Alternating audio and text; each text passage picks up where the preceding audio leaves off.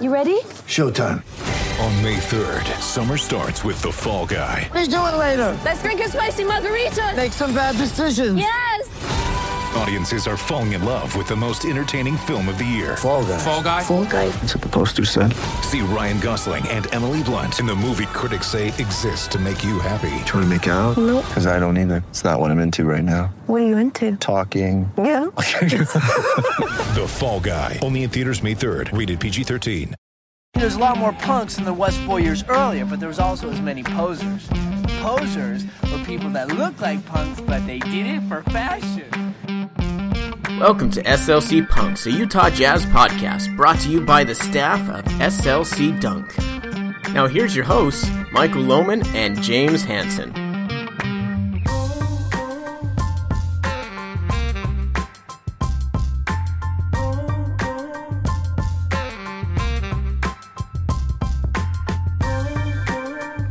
All right, welcome back, Dunkers, to the SLC Punks podcast. This is Hanson James, And this is Milo. and tonight is the season premiere of The Walking Dead. And I was expecting to kind of find out who dies tonight, uh, but sadly, it already happened before the episode even happens. Earl Watson has been let go by the Phoenix Suns. I don't know, that's terrible, but That was uh, a terrible segue, but hey, I'll roll with it.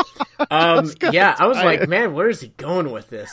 So that's kind of every article I write or so say. so yeah so the last of jerry sloan's coaching tree is, has has made an end um, as jerry sloan begat tyrone corbin which begat earl watson and uh, earl watson was let go three games into the season which i mean okay this is but bash the suns for like the suns ownership is doing this basically like you know they're tanking but then they're like well we weren't planning on tanking like this this obviously.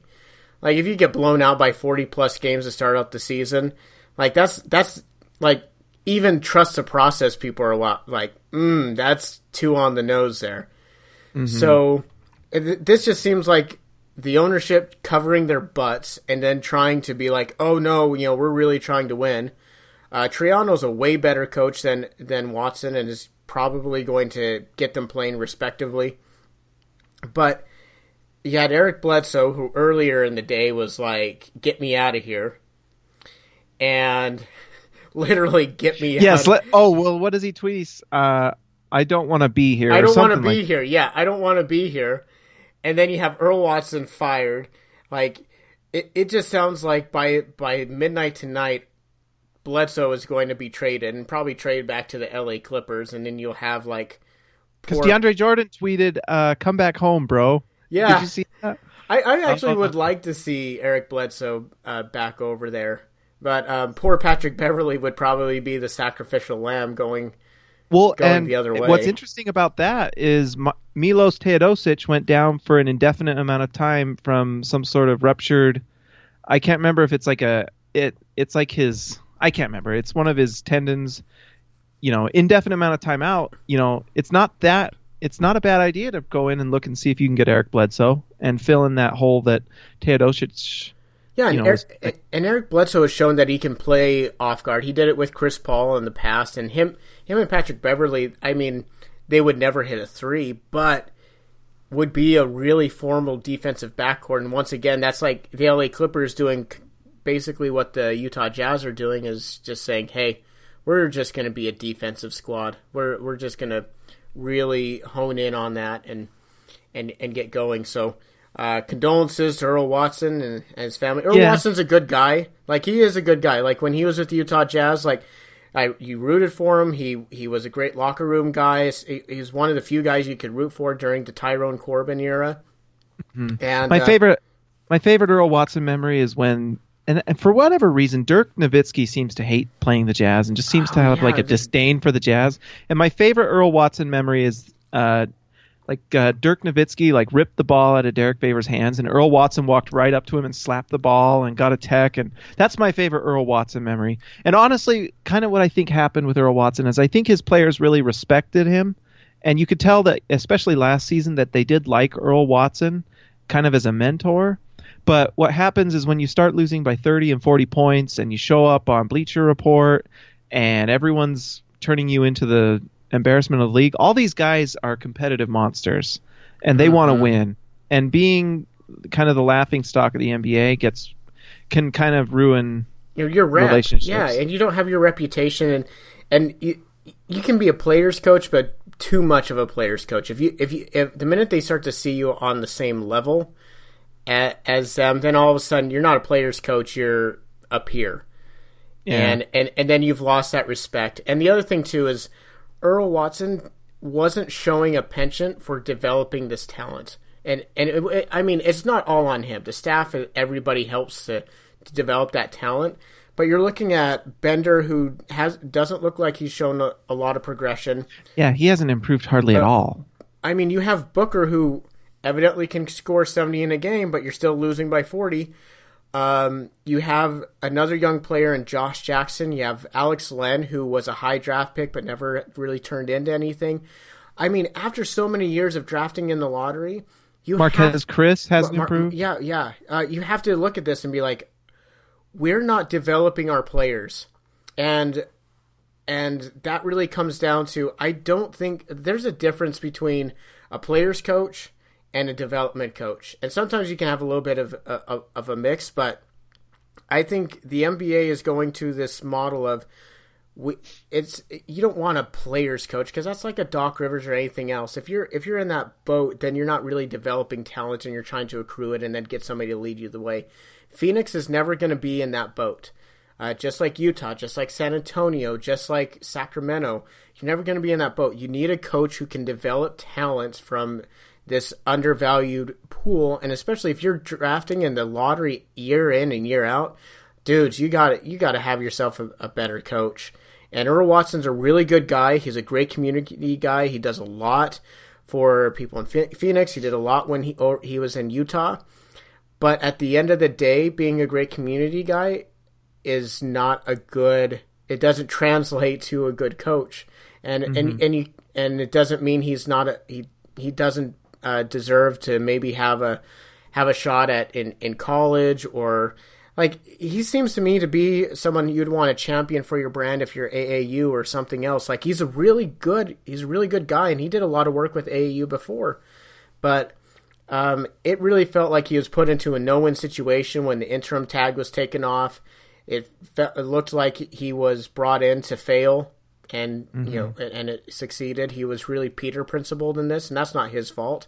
No one's going to say no to a, a head coaching position if it's offered to them. And uh, and he shot his shot, and unfortunately, he just wasn't ready for the opportunity. So, Yeah, condolences and, to Earl Watson.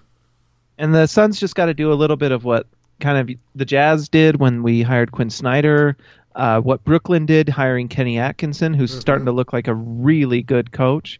They just need to take their time, find one of those guys that's got a good pedigree, that has shown an ability to really lead a team and be a player's coach, but also at the same time be an X's and O's guy and someone that can get buy-in from players on a system that actually exists. how bad this is for the Phoenix Suns. Like they would have been if they would have fired Earl Watson during the offseason, they would have been the only coach who fired the only team that fired their coach.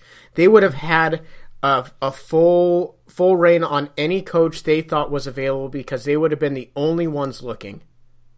And now they fired their coach three games into the season, and now they like maybe Jay Triano, uh, like he's he's a good coach. Don't get me wrong, but at, at the beginning of the uh, during the off season, you could have had your choice of any top assistant, could have had your choice of any any Euro League coach or whatnot, and instead they decided three games in the season to blow it up, and that mm-hmm. that tells me that that's that's some inept. It, it, that's some ineptitude when it co- comes to ownership. Like ownership, it does not get a free pass in this. That's that's just as as just bush league when it comes to running a team. And I, obviously, if, if you're a Phoenix Suns fan, you know you're used to this. This this is this is every day when it comes to that ownership.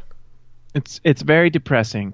But you know what hasn't been depressing is the start of the season for our very favorite team, the Utah Jazz. The Utah Oh. Jazz are two and one, and in all honesty, I should be three and zero. A They- few they- bad. They're an lo- Andrew Wiggins half court heave or a Oh, bad uh, or a bad Rudy Gobert turnover away from being three and zero against like everybody in their everyone we've played. Everyone. And we've had like we've had like two and honestly it's by our standards a blowout, but two blowout victories, honestly. Mm-hmm. So our victory against Denver ended up just being a 10 point win. We beat Oklahoma City by 10 points and then we lost honestly a last second game in Minnesota on the road against a very very talented Minnesota Timberwolves team who I'm still not quite sure how good they are yet. Honestly. Yeah, I, I, it's hard because the Northwest Division has really just only played the Northwest Division to start out the season, and so, um, mm-hmm. so that, so yeah, so it's been a really great start. Uh, we we were we talked last week, and um, I thought at this point before the LA Clippers game that we would be one and 2 mm-hmm. I thought we would have lost to Oklahoma City and to Minnesota. We did lose to Minnesota, but we had a chance to win that. Uh, Actually, I think that's what I predicted, honestly. Yeah. And then I said that we'd beat Oklahoma City, and I, you know, I then I felt sheepish. And even before the game, we actually talked on the phone right before the game, and I was actually mad. I was like, "Oh my gosh, third game in four nights, our third game on, you know, third game four nights at home. So the NBA has given us our own uh, scheduled, scheduled loss. Yeah, yeah, we home. were even talking about. it. Thanks, like, NBA. You know, we're gonna watch this, but it's just not gonna be pretty. Get ready and, to write a recap for a loss. Just get ready, get it written, and and they blew them out. Yeah. It was fantastic. Yeah, I, it's been it's been amazing. So let's talk about this. So the Utah Jazz they actually have the 15th best offense in the league. If you watch the offense and using the eye test, you'd say this has to be hands down the worst offense in the league, and it can't even be close. But somehow they're the 15th best offense. So James, how? Um, it's. I think some of it it might be a little bit of magic. I don't know. Quinn Snyder might be into like voodoo curses and things, and and I don't know because honestly, you know what? I, I'll be honest. Like Ricky Rubio is hitting more shots than I thought he would, and I don't you know, if I look at his percentages, I'm sure it's like 40%. But honestly, if if he's hitting 35 to 40% of his shots, that's actually really really good. Because what the Jazz are doing is they're giving themselves easy buckets.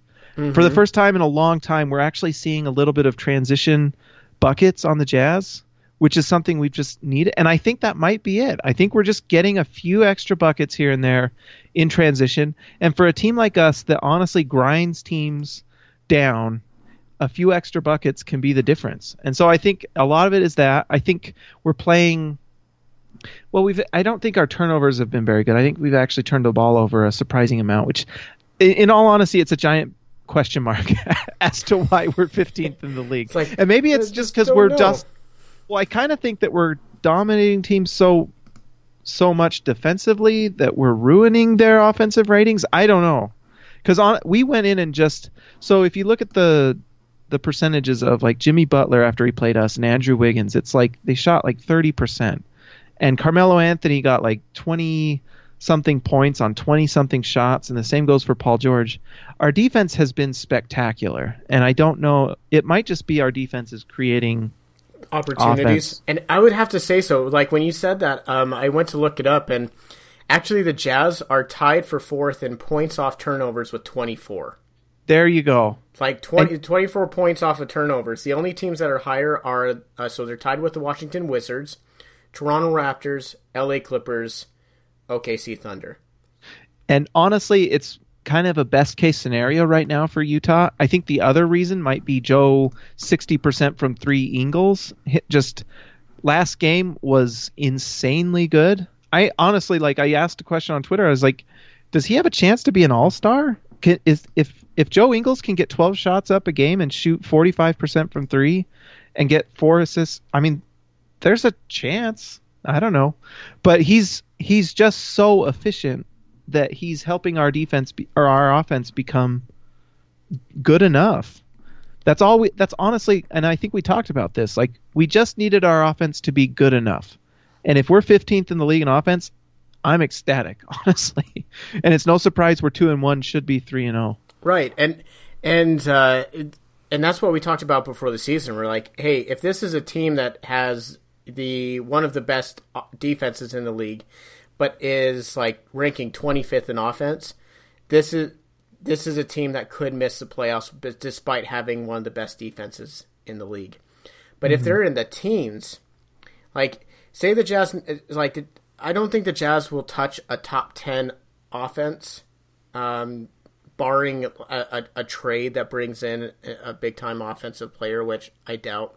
Exactly. Yeah. Um, so, so barring that, but if they stay in the, if they stay anywhere between 11 to 15th best offense in the league and have top three, top three defense, that's that's really scary. And what's also scary too is this is a team last year that wasn't creating a ton of turnovers.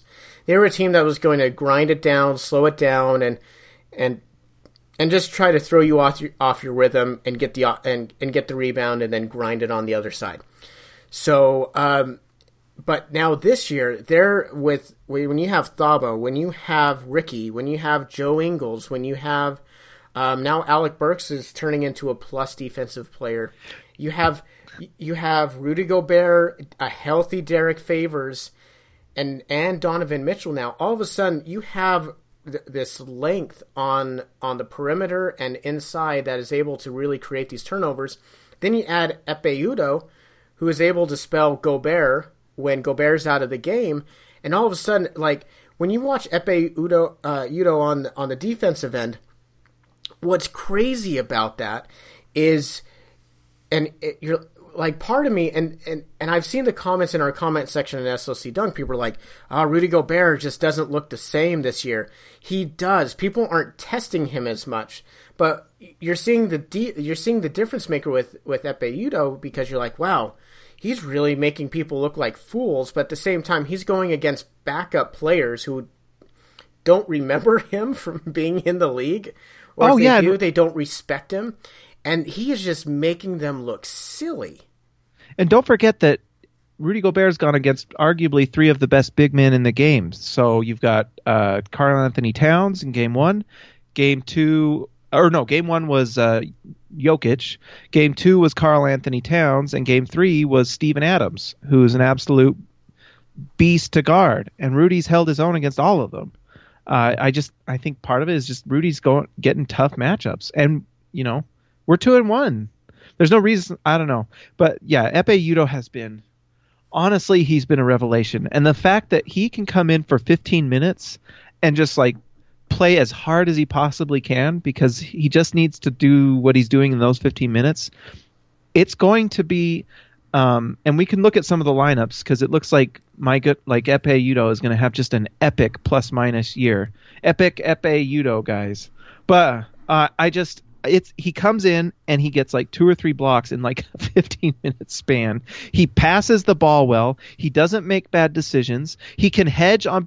I mean his his comments at the beginning of the year were kind of tongue in cheek and kind of funny when he said I'm one of the best defenders, or I think he said I'm the best defender in the world. Yeah, he said I'm the best defender in the world, and and you kind of saw that, and you're like, well, I mean, except the U.S., but I mean, technically everywhere else, yeah. Yeah, I, I mean, you, you you play more in, in more countries than than most most NBA players, so I mean that makes sense. But but yeah, no, he looks like he. I I wouldn't say he's a better defender than Rudy Gobert.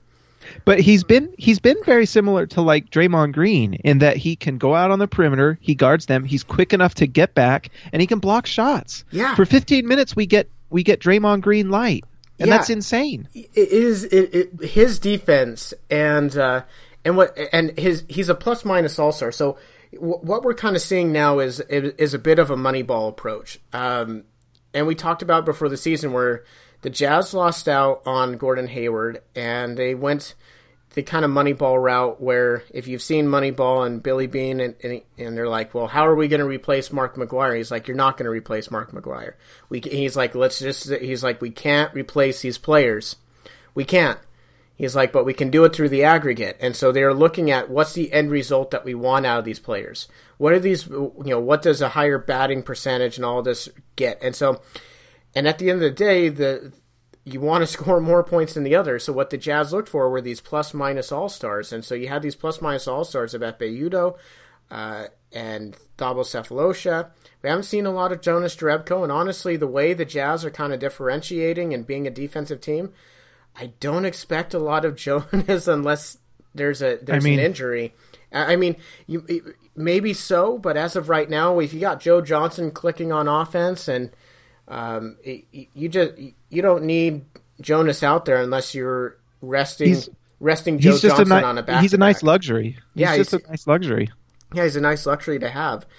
Now and then add in, um, and so the Jazz have started two and one, and and they've done this with really poor play from the wing, offensively. You have Donovan Mitchell, who honestly offensively has looked like a train wreck, and that's and and and it's kind of hard to fault him for that because his first game. 30 seconds before the game was even supposed to start, he was inserted into the starting lineup because Rod- Rodney Hood left the game because of gastric distress and anxiety. Then in the next game, he didn't get the start but had to play out of position as a point guard because Raul Neto still wasn't back from injury. And then you had his third game where he was inserted into the starting lineup again to guard Paul freaking George. So yeah, welcome to your NBA. In his and in his first three games, this is as a rookie. This is who he had to check across across from him. He had to check Andrew Wiggins, Jimmy Butler, Paul George, Russell Westbrook, um, Jeff Teague, um, Gary Harris. Gary Harris, Emmanuel Mudiay, Jamal Murray. Like, welcome to the freaking league, man. And and and and, we we Jamal Crawford as well, who feasted. So oh my gosh. and, yeah. and so like that, Donovan Mitchell. I, he's going to be good. Like I, I, I have no doubt. Like it's not like I'm jump jumping off the train, being like he's he, man. We we we got the worst rookie you could possibly find. No, the kid is the truth. The fact of the matter is, though, he had his the, a rough welcome to the league by playing three basically playoff teams in succession in four nights, out of position. Oh, and he and spent against all the- of training camp training with Dante Exum, who got injured right before the season started. Right, right. And so, uh, so basically, they kind of threw off that groove, and as if, and he looked atrocious on offense. Yet, the deep, he was in two of the top. He's in he's in two of the top twenty five lineups in the NBA to start out the season in in net rating. It's because he's playing that. insane he defense. plays- His defense has been insane defense. spectacular. He stopped the Russell Westbrook transition play. It literally made my jaw drop because I've never seen that. And from a rookie to do that, he bodied up Jimmy Butler. He guarded uh, Paul George and did a really good job. He did not need any double team help. This is why the Jazz. There's a lot of reason for us to be optimistic, actually, with the Jazz. Like right now, we're two and one, and there's reasons to believe the Jazz will get better. Actually, so for example, Rodney Hood went down with uh, a calf injury of some sort. Luckily, it wasn't an ACL, which was something we were kind of worried about. So Rodney Hood will get back. We'll get his shooting at some point. Uh, but Donovan Mitchell is going to actually start hitting shots. He was like one for seven last game. Uh, one side note: Donovan Mitchell six assists against the Oklahoma City Thunder last game. Another reason he's positive last game. He's he's just doing the right thing. I think one thing Donovan needs to do is just just calm down a little bit. I think he gets in there and he just his first uh, instinct is to just go right at the basket and just go 100 miles an hour and hopefully he figures it out. And i think he's learning a little bit to pass the ball. When when donovan's pass first it's been spectacular. It's been mm-hmm. really good. He gets he's gotten some really nice assists. And so he'll he'll figure it out. And that's one reason the jazz will get better. I think i think joe ingles is come, going to come down to earth. I know he's the greatest shooter in the history of the nba but he will come down to earth a little bit in his shooting but Yeah. I I think Joe Ingles counteracting that'll be Donovan. Joe Ingles Oh to my God. Like he is like last night against OKC, he looked absolutely spectacular. And uh and and right now he leads so he's tied he he's tied for um leading scorer for the Utah Jazz. He leads the team in win shares. In TPA, he's one of the best in the league. Um um I can't even remember what what does TPA stand for. I'm trying to remember. Uh, total points added or To- something yeah, like total that. points added from defense and offense, and he's one of top five in the league. That's insane, and and and so, and despite all that, despite the offense going in, so the Jazz leave uh, exit this first week from hell, uh, two and one. Next week, this week they have the Clippers, uh, Who are now down Teodosic. yeah, who are now down Teodosic. Uh, God rest his soul. I was I'm I'm so mad about that. I love Milos. That sucks. It I really love does suck. Milos. I was so excited to watch him play. I was so uh okay. Anyway, like I wanted him to have a great game, but not so good a game that, that we lost. But anyway, so beyond that, uh, the Clippers. Uh, so we got Clippers on Tuesday, back to back. Go to Phoenix. So hey, let's chalk up a win there. If And- we lose that game, If we lose that, yeah. I will be so mad. yeah, seriously, like pack it up. Let's just call it. Um, uh, so uh, then, then the Jazz have two nights off before they play the Lakers at home. Oh my gosh, I'm so excited to see Donovan Mitch- Mitchell just like eat Lonzo Ball's lunch. But and then after that, the week following, their next game is against Dallas. So uh, the next the next few games, like the Jazz have a much easier strength of schedule rather than this like gauntlet that they started out with. So uh, that's that's to look forward to um, as the Utah Jazz uh, you know pick this up, and that's going to allow Donovan Mitchell to get in the groove. It's going to allow the the Jazz's offense to breathe and for them to start to get comfortable with these sets. Like you got to remember too, the Jazz like here the, the Jazz have one, two, three, four and five, five, five new players added into their uh, added to their team, and Ricky Rubio taking a, t- uh, up a lot of minutes. uh, You know, big, big players like a lot of minutes that they lost that are being taken up by by new players, such as like here are the minutes that are being. So the Jazz have, let's see, 15, 30, uh, so 38, and then you have uh, then you have 62, and then add that with um, so Jazz almost have 100 minutes, like 95, 95 minutes. They have 95 minutes that have been replaced by completely new players.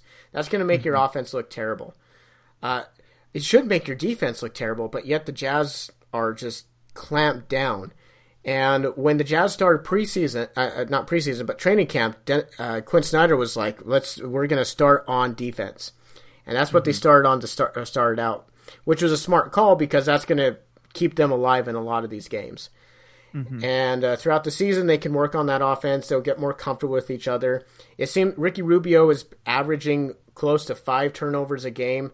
That's going to go down as he understands his his uh, his personnel.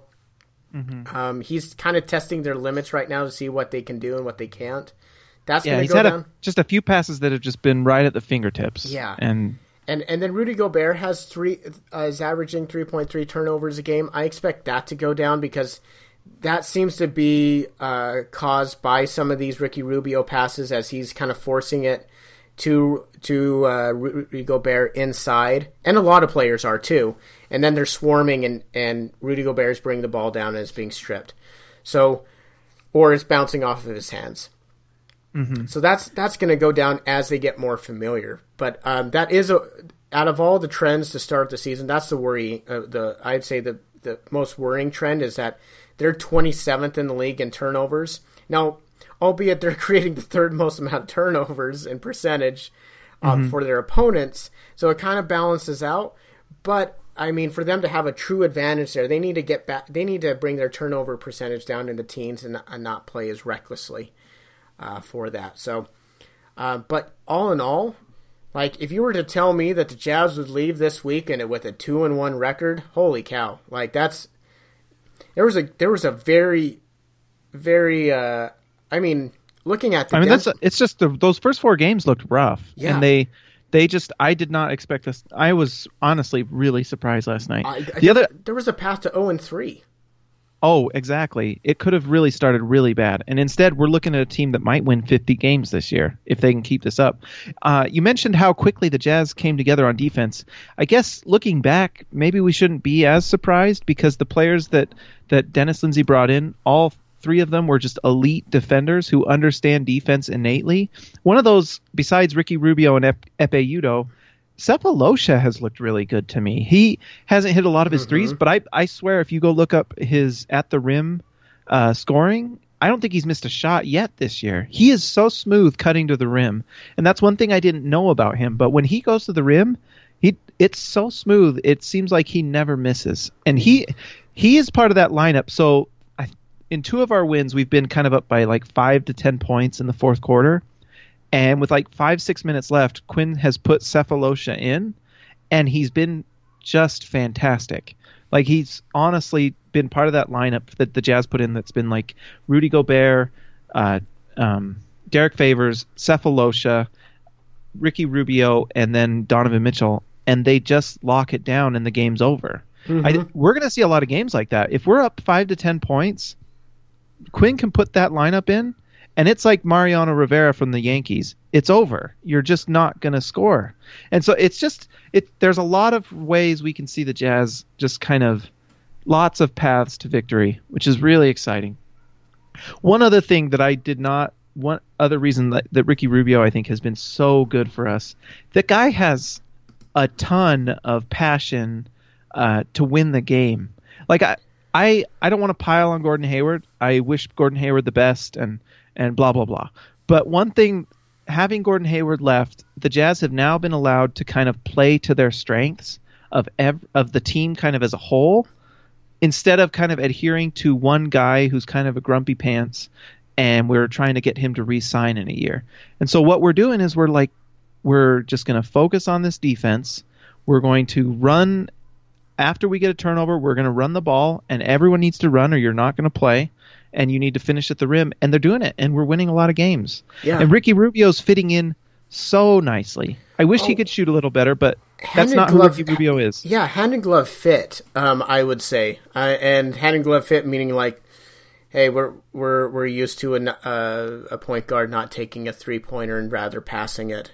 It's we, we, we, we saw that for twenty years. Now that other point guard, John Stockton, could hit threes better, but Sure. uh, but with Ricky, I love his passion. Uh, that Minnesota game, you could see like he got under Butler's skin, man. He, uh, enough so- that he didn't want him in the locker room yeah, after so, the so, game. so much that after the game, Butler's like, I don't want to see him. Told the told the like the the security at Target Center be like, I don't want to see him in the locker room.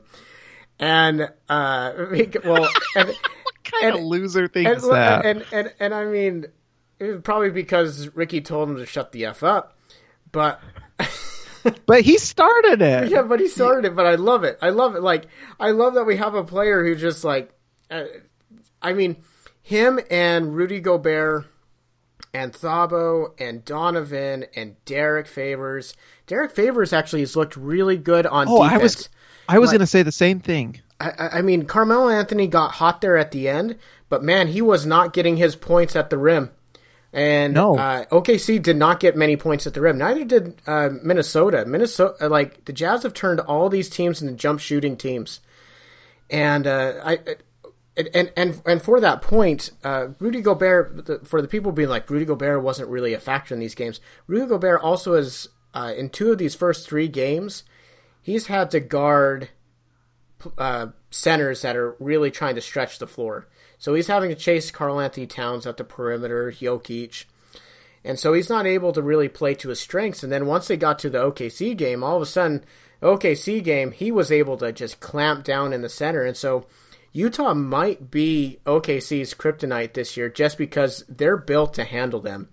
Like they can't they can't pull Rudy Gobert out without bringing in a much smaller player at center like a Carmelo Anthony. And if you do that, well, hey, guess what? We're going to have a lot of fun on the offensive end just throwing lobs to, to Rudy Gobert. So, uh, and Utah's just built to handle uh, Russell Westbrook with Ricky Rubio. You're able to handle uh, Paul George with Donovan Mitchell and Joe Ingles. You're able to handle Carmelo Anthony with Derrick Favors and Thabo Sefolosha. Like, and then whoever's guarding Roberson, you just don't guard him and just bring him to help. So they're able to really guard them. It, it- like looking at OKC's lineup offensively, um, if you if you have a if you have a, a couple good perimeter defenders and a a rim protector, you're going to be okay with them because you can use whoever's guarding Roberson as a help. And like right now, like that closing offense that uh, for that OKC had against Minnesota tonight, in which they lost um, to Minnesota off another Andrew Wiggins half court heave. Good grief. Yeah. So, but that closing lineup the OKC had, they had, they brought in Raymond Felton for extra offense because they couldn't have Andre Roberson on the court. That's going to be an issue. Like OKC has no depth. Minnesota at least has some depth that they can bring on, bring from from the from the bench with you know Shabazz Muhammad and Dieng and and Tyus Jones. Like OKC traded away all their depth for these stars, and and that's going to be really really tough for them to be able to make that up. So just a just a few notes on Derrick Favors, and it's kind of actually it's pretty exciting. It we might be seeing signs that Rudy is actually opening things up for Derrick Favors a little bit. He's averaging 14.3 right now, up from 11 on his career average. He's averaging 2.7 assists per game, up from one, which is career averages. He's getting assists. He's getting the ball to Rudy, who is finishing. He's getting the ball to perimeter shooters. He's shooting 54 54% from the field which includes his jump shot game that he's got that kind of that elbow jump shot that he takes and that top of the key uh, and he's shooting 83% from the free throw line. So like, there's a lot of reasons to be really excited about what Derrick Favors is doing. Is he Kevin Love? No. He's not Kevin Love. Is he Ryan Anderson? No he's not Ryan Anderson. But he's doing a lot of things that are helping us win the game and I think the major thing that you hit the nail on the head is Derrick Favors defense on Carmelo Anthony was a major part of us winning that game because he just bodied him up, and OKC, OKC was just they just had to take you know Carmelo fadeaway jumpers, and that was their offense for the majority of that game, and a big reason why we won. And that's so if Derrick Favors can just stay healthy, knock on wood, uh, we're going to be in really good shape. I know our starting lineup uh, is not looking so great in terms of plus minus. Uh, that, that's the the worrying thing. That's the worrying thing for me with the starting lineup. Like uh, I, I think, um, and maybe that's because we played some really tough teams. But that starting lineup, it's it's it's a, a glaring negative uh, to start out those games. Whether it's just not getting going, whether um, and Rodney Hood, he had that he had that stretch where he got hot against um, against Minnesota, and then he ended up leaving the game for left calf strain. That's the worrying thing with Rodney Hood. We're already kind of starting it with Rodney, where he's in and out of the lineup, whether it's for gastric distress you know, uh, that's caused by his um, anxiety, or whether you have these little ticky tack injuries that are pulling him in and out. And we've already started it. We've already started. We're on game three. And even before then, game one, he was really a non, kind of a non-factor.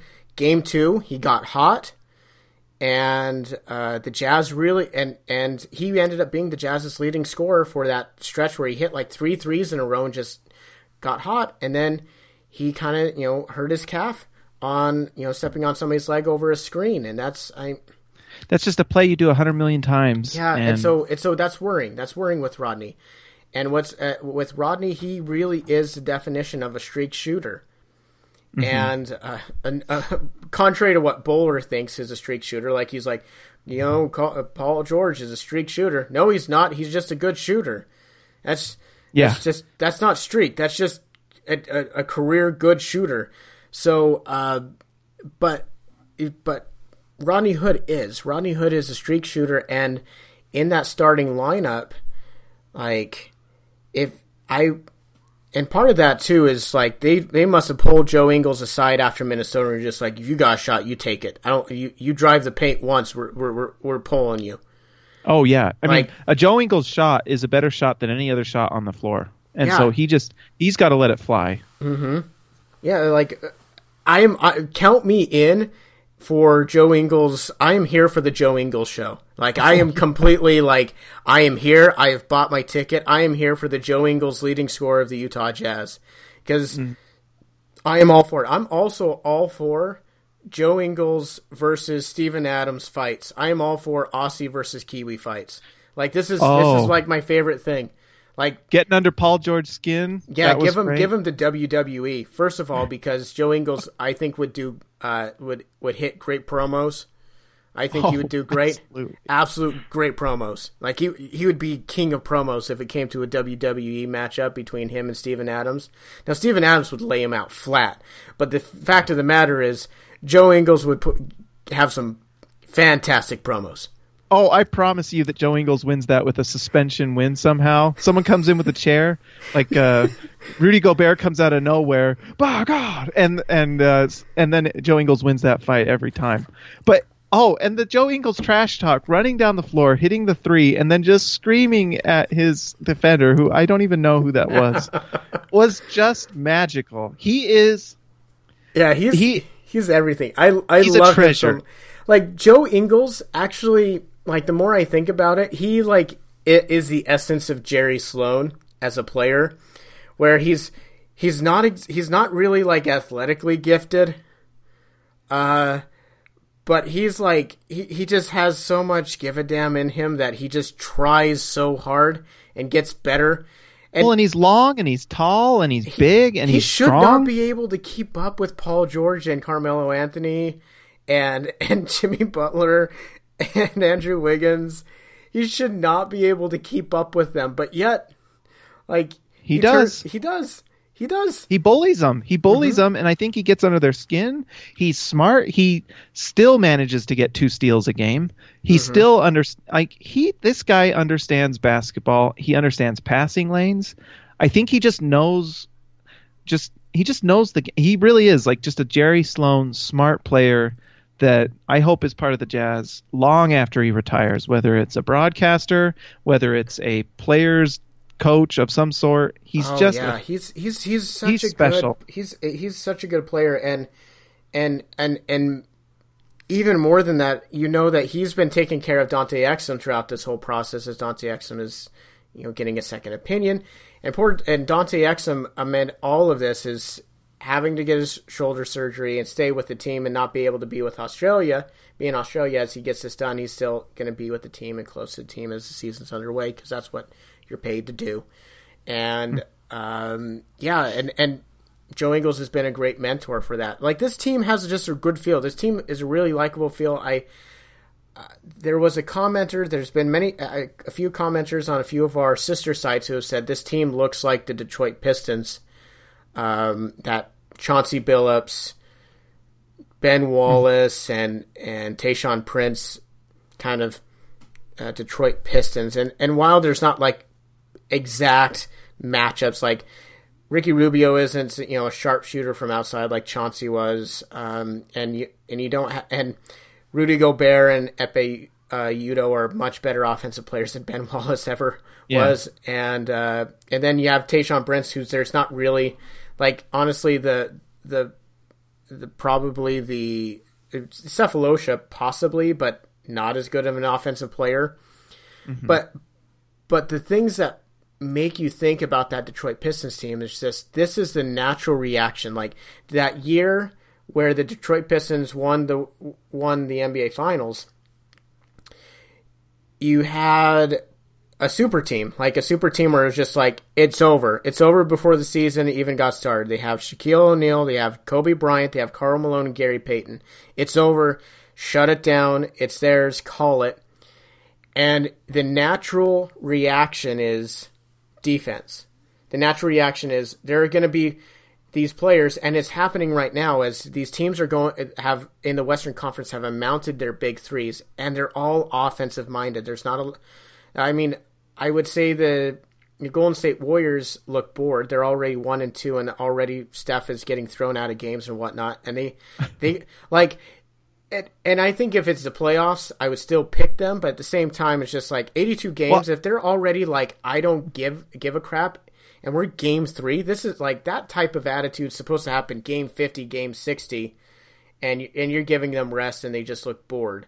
We're game three and you just lost to the Memphis Grizzlies, and you're getting thrown out like it's Bush League now. And you look at a team like the Utah Jazz, and also the LA Clippers are kind of doing this too, where it's just like there's there there are teams now in this eight seconds or less basketball era who are not doing who are going to do the practices of eight seconds or less. We're going to shoot a lot of threes on offense. We're going to be opportunistic with turnovers. We're going to rim protect. But but they're even going heavier on the defensive end. Where it's just like, okay, you want to bring out four guys who can shoot? We're going to bring out four of the best perimeter def- defenders. And guess what? You don't have them on your team because you can't afford them. Mm-hmm. And we can I- afford them because we're not paying for offense. Exactly. Well, and I think one of the other things that we kind of have filled this year that we didn't really have last year is we've kind of filled a leadership void. We had a guy on our team leading our team last year that was just not a leader. Well, and, And everyone- a lot of the leadership was from George Hill too. Wouldn't you say? George, maybe a little bit, but you know, at the same time, we have Rudy calling out the team after a six-game losing streak, saying some of these guys are out here just getting their own. And I, what I'm trying to get at is we filled the team with guys that will go out and will lead the team personality-wise. We've got Ricky Rubio, high. He's a leadership type player. You've got Ekpe Udoh that you bring in. That's Ekpe Udoh. I got to say that right. Ekpe Udoh comes in high level, uh, just strong personality. You bring in Thabo Sefolosha, who's a calming presence, who who's been around the block and guarded LeBron multiple times. He comes in and he knows what to do to win a game. And then you combine that with Rudy's passion and fire, who already had kind of that leadership. It's not surprising that the Jazz are coming out with a demeanor that we haven't really seen in a long time. They look like a veteran team for the first time, even including last year. And and also Joe Johnson. You've got Joe Johnson who's got that calming presence who comes in and knows I don't need to freak out.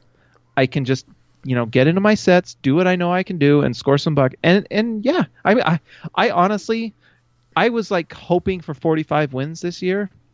I think we're a 45 to 50 win team if we keep up what we're doing right now. The defense, if they keep up what they're doing on the defensive end, this is a forty-five to fifty win team because they're going to hit the the just like salt of the earth Eastern Conference that is just terrible, and and and these terrible Eastern Conference teams, and also the Phoenix and LA, uh, that they're just going to run into the buzzsaw that is the Utah Jazz's defense, and they're and it, they're just going to break.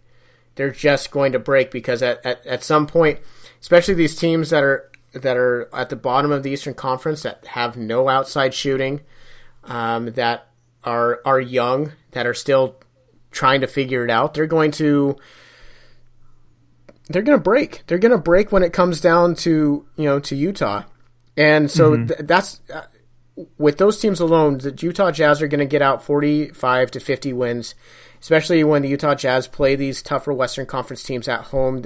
I feel like this team is easier to root for. I feel like they feed off the crowd a lot more.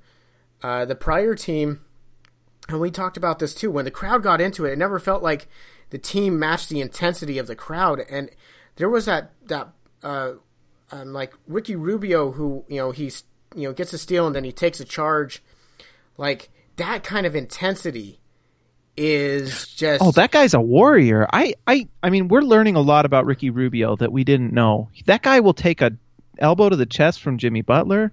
He will stand up to Jimmy Butler when. I mean, that was impressive. Jimmy Butler is a scary dude. he's like, a big guy. I- he's a big guy. You're like If that guy, that guy is not someone you want to be, you know, having fisticuffs with. That's yeah, the guy. That's exactly. and and, and meanwhile, like well. Ri- like this Ricky, like I think Ricky has a chip on his shoulder because he didn't believe uh, because of what Minnesota thought he wasn't. And by the way, this is hilarious. I love how people are like um, defending Jeff Teague the other night because they're like, "We got ourselves a winner." Hey, bros, uh, Timberwolves. Uh, you know, you're two and one. We're two and one too. We're both kind of winning. And uh, Ricky Rubio actually has better stats than Jeff Teague, so and the Jazz have a better net rating, by the way. yeah. I mean, thank goodness we basically gave you guys the game. So, or you guys would be one and two. You guys would be one They- and two, and that's not winning. You don't have a winning culture. So, uh, so you look at the you look at the Utah Jazz with Ricky, and Ricky just fits the cult. Like, and I would say the last few years, Utah Jazz were a defensive team, and that was their culture. But the face of our franchise and the person leading the charge wasn't wasn't that culture. Like he's an offensive player, ab- above average defender, but he wasn't like he wasn't like this guy cares about defense and he wants to. He, you're going to see Gordon Hayward on a on an all defense team, like you just not. But now with the face of the franchise is Rudy Gobert, and then you've brought in players that match that that identity, and the Jazz know who they are. They're not a team that's going like kind of last year with George Hill, Rodney Hood, and Gordon Hayward. Sometimes the Jazz felt like an offensive team that also did defense. Like Mm-hmm. it, it, like the like they everyone knew them as a defensive team, but it was kind of like the Utah Jazz were dabbling. They're like, well, kind of we kind of like this offense thing too. I kind of want to be that guy. We're like an offensive team with Rudy. Yeah, exactly. And now this is just like we it it is 48 minutes of pain. Like this is just we are like cool. You got your uh, you got your offensive Lamborghini. We are going to we're going to take it out mudding. Like it, it Yeah, we are that obstacle course. yeah, And- exactly. And, so, and, and and that's the thing. Like every time a team plays us, they're gonna look at us like like uh, basically Ninja Warrior. It doesn't matter what the score is at the end of the night. If we can get out of Utah with a win, like thank goodness. Like you don't, there's no style points for getting out of Utah with a win, and that's how people are gonna look at us.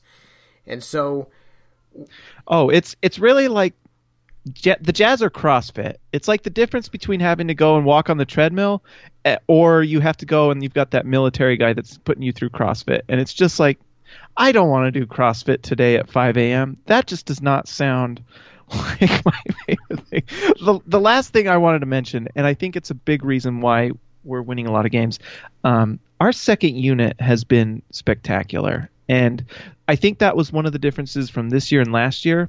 Is last year we were relying on a relying on a hobbled Derrick Favors to kind of be our rim protector and kind of that last line of defense, and it just didn't really work. Especially when you consider that next to him was Joe Johnson, who who is okay at on at, when he's guarding uh, a a power forward backing him down, but he's not a weak side shot blocker, and he's not really a weak side rebounder either.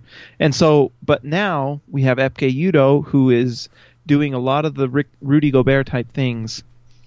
We have Alec Burks, who is like I think we've already mentioned it, but he's actually positive offense, pos, positive defense as well, which is one of the biggest surprises to me all year. I was before we started the podcast, my favorite play from that that game against Oklahoma City, Alec Burks rolled off a pick. There wasn't really anything developing. You could see he thought about pulling up one of those long two point jumpers. Instead, he he surveys the court, passes it to Favors, and Ferry, Favors buried a 15 foot jumper. Right. And that was incredible because what that nor- last year, what that is, is Burks puts up a shot that clanks off the rim, creates transition for the other team, and they go and probably score because we have Joe Johnson and Derrick Favors hobbling back down the floor.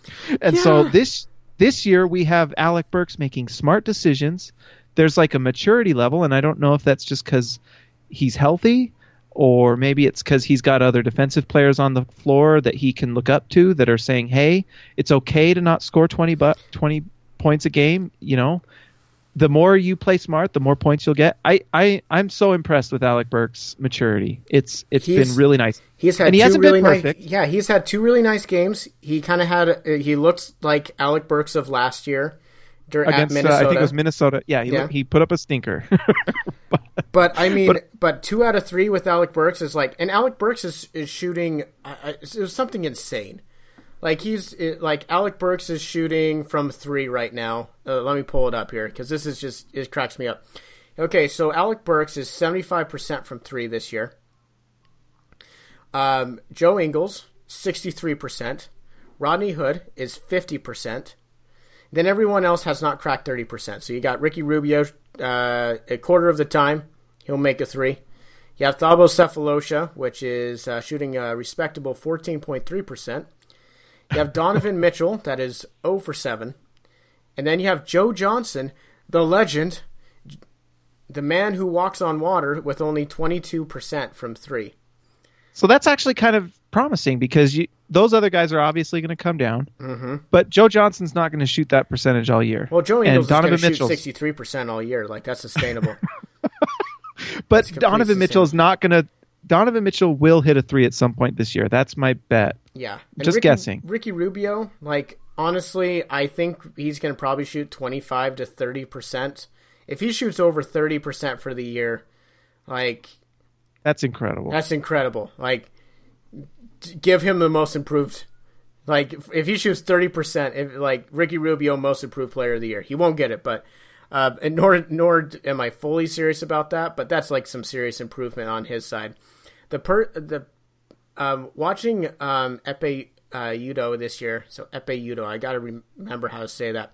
Ekpe Udoh. The fantastic thing is, Utah Jazz have elite rim protection.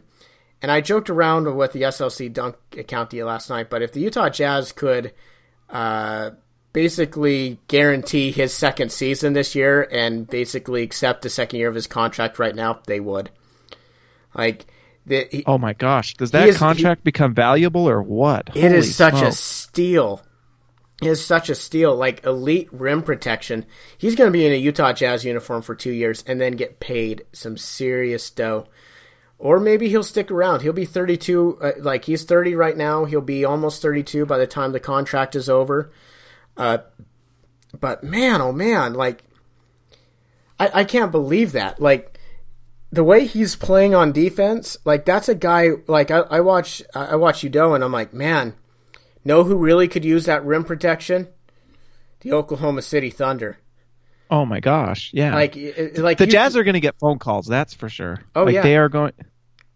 Yeah, and I don't think you trade him because he's. I mean, he's he's winning us games. Honestly, Oh, He's yeah, he's the key. saving He's us the so many Like- points. Like his defense, like all the perimeter players around the Utah Jazz have been amazing, but Udoh's having the same effect on defense that Gobert does, where he just take he lifts the entire team up because he's shutting down so much of the paint, and because of that, the Utah Jazz for 48 minutes are able to be a gambling team, are able to. And, and not lose and not lose buckets at the rim because because they went for it because Udoh is going to be there waiting for people. And so that's that's it. I mean, Udoh has what was his defensive pl- uh, box score plus or minus eight point six, eight point six when he's on the court. It's just just freaking insane. Oh, and it's allowing Rudy to. Pl- Rudy's playing 33 minutes a game this year. If Rudy's allowed to play 32 minutes a game, that's amazing. Because then we get full full strength Rudy all season. Yeah, I, last year last year Rudy Gobert was averaging per game. He was averaging 34 minutes per game. 34 minutes per game. If you can take him down to 31 to 32 minutes per game, especially once we get to these more terrible teams, and Oh, uh, play if, like if we buzzsaw through the Lakers, the Suns, uh, the Mavericks, all of a sudden you're like, hey, but we can we can rest, Oh, yeah. we can rest Rudy, and he's only played 25 minutes. Like Rudy Gobert's numbers this year aren't going to look im- as impressive, and people are going to be like, "Well, it's just not." as But if if you're getting more wins out of it, are you really that sad? Like the Jazz's defense, part of the reason Rudy Gobert had to play so many minutes is Jazz would have be playing great. They bring in the bring in the bench, and the bench of Shelvin Mack, Joe Johnson, Boris Diaw, Oh. Trey Lyles, and Jeff Withey. Like, okay, so this is last year's bench. So first off the bench, you got Shelvin Mack. Then you had Alec Burks, Joe Johnson, and uh, then you had um, then Rodney Hood was in that mix, and Boris Diaw and they got lit up. And then this year, all of a sudden, off your bench, you have Raul Neto. Should have been Dante Exum, but hey, it is what it is. You have Alec Burks, Donovan Mitchell, and at the power forward position, you have either Joe Johnson or or Thabo, and then you have Exactly. Ekpe Udoh.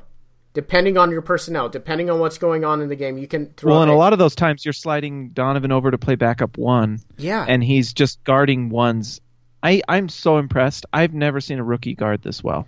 He is fitting right in. yeah, he's fitting. It's it's he's- exciting. it, it's really exciting to see what he's what he's doing. I think what makes the Utah Jazz so special this year is they have multiple guys who, in their own, could be sixth man of the year candidates, like Thabo and Joe Johnson or Ekpe or Alec Burks, and mm-hmm. and instead like you have you have four or five of them. So all of a sudden you have this incredibly deep lineup where if if they were a starting lineup on a team, you'd be like, okay, this is this is a lottery team, but they're they're they're a tough lottery team to play. But now, as their as a bench unit, they come on, and that's a bench unit that's just going to house people Mm-hmm. once once they come in. So Well, and I, I guess just final thought for me. Uh, one thing that's going to be interesting with the Rodney Hood injury is there was a small part of me that wondered, like, well, you know, Rodney Hood was kind of that one weak link on defense where the teams go right at him, and I was like interested to see how well we did against Oklahoma City when we had literally no weak links on the floor defensively. You could argue Joe Johnson, but that's backup power forward minutes. And the Jazz just looked dominant. And so I think what I hope the Jazz do this year and they learn from last year is that we don't decide minutes based on making a player happy. We just need to decide minutes on what helps us win the game and playing in a way that gets us victories. And I, I think we didn't do that at 100% of the time last year, trying to make Gordon happy. And I hope this year we just, you know, we play the guys that help us win. And, and I, I mean, that's why I'm excited. I think we, I think we really do have a chance 45 to 50 wins, barring injuries, honestly. yeah, So 45 to 50 wins, and then we're going to be that team that nobody wants to play in the playoffs because somebody could get hurt or they're going to get really tired. And by the time, and in the Western Conference, like, we could be that team that, honestly, uh, the way I see the Utah Jazz season playing out right now, we're going to be that team that's about six or seven in the playoffs. We take, we take, you know, the the Spurs, the Rockets, or or the or the Warriors to to seven games, make life miserable, and nobody and, and, and nobody likes us for it. And I'd be ecstatic about that. Yeah, it's ah man, it is it's, it's just a fun team. This is just a really fun team. it's really well guys i hope that you go to uh, itunes or i think it's called apple podcasts now. Search for slc dunk. Uh, give us a rating or review. We really appreciate it. Uh, comment below in the comments. Let us know what you think. Agree disagree.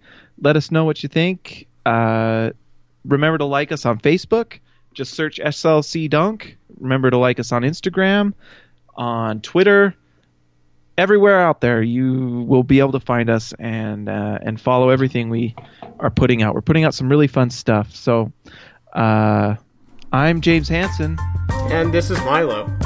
and we'll talk to you guys later. Peace out.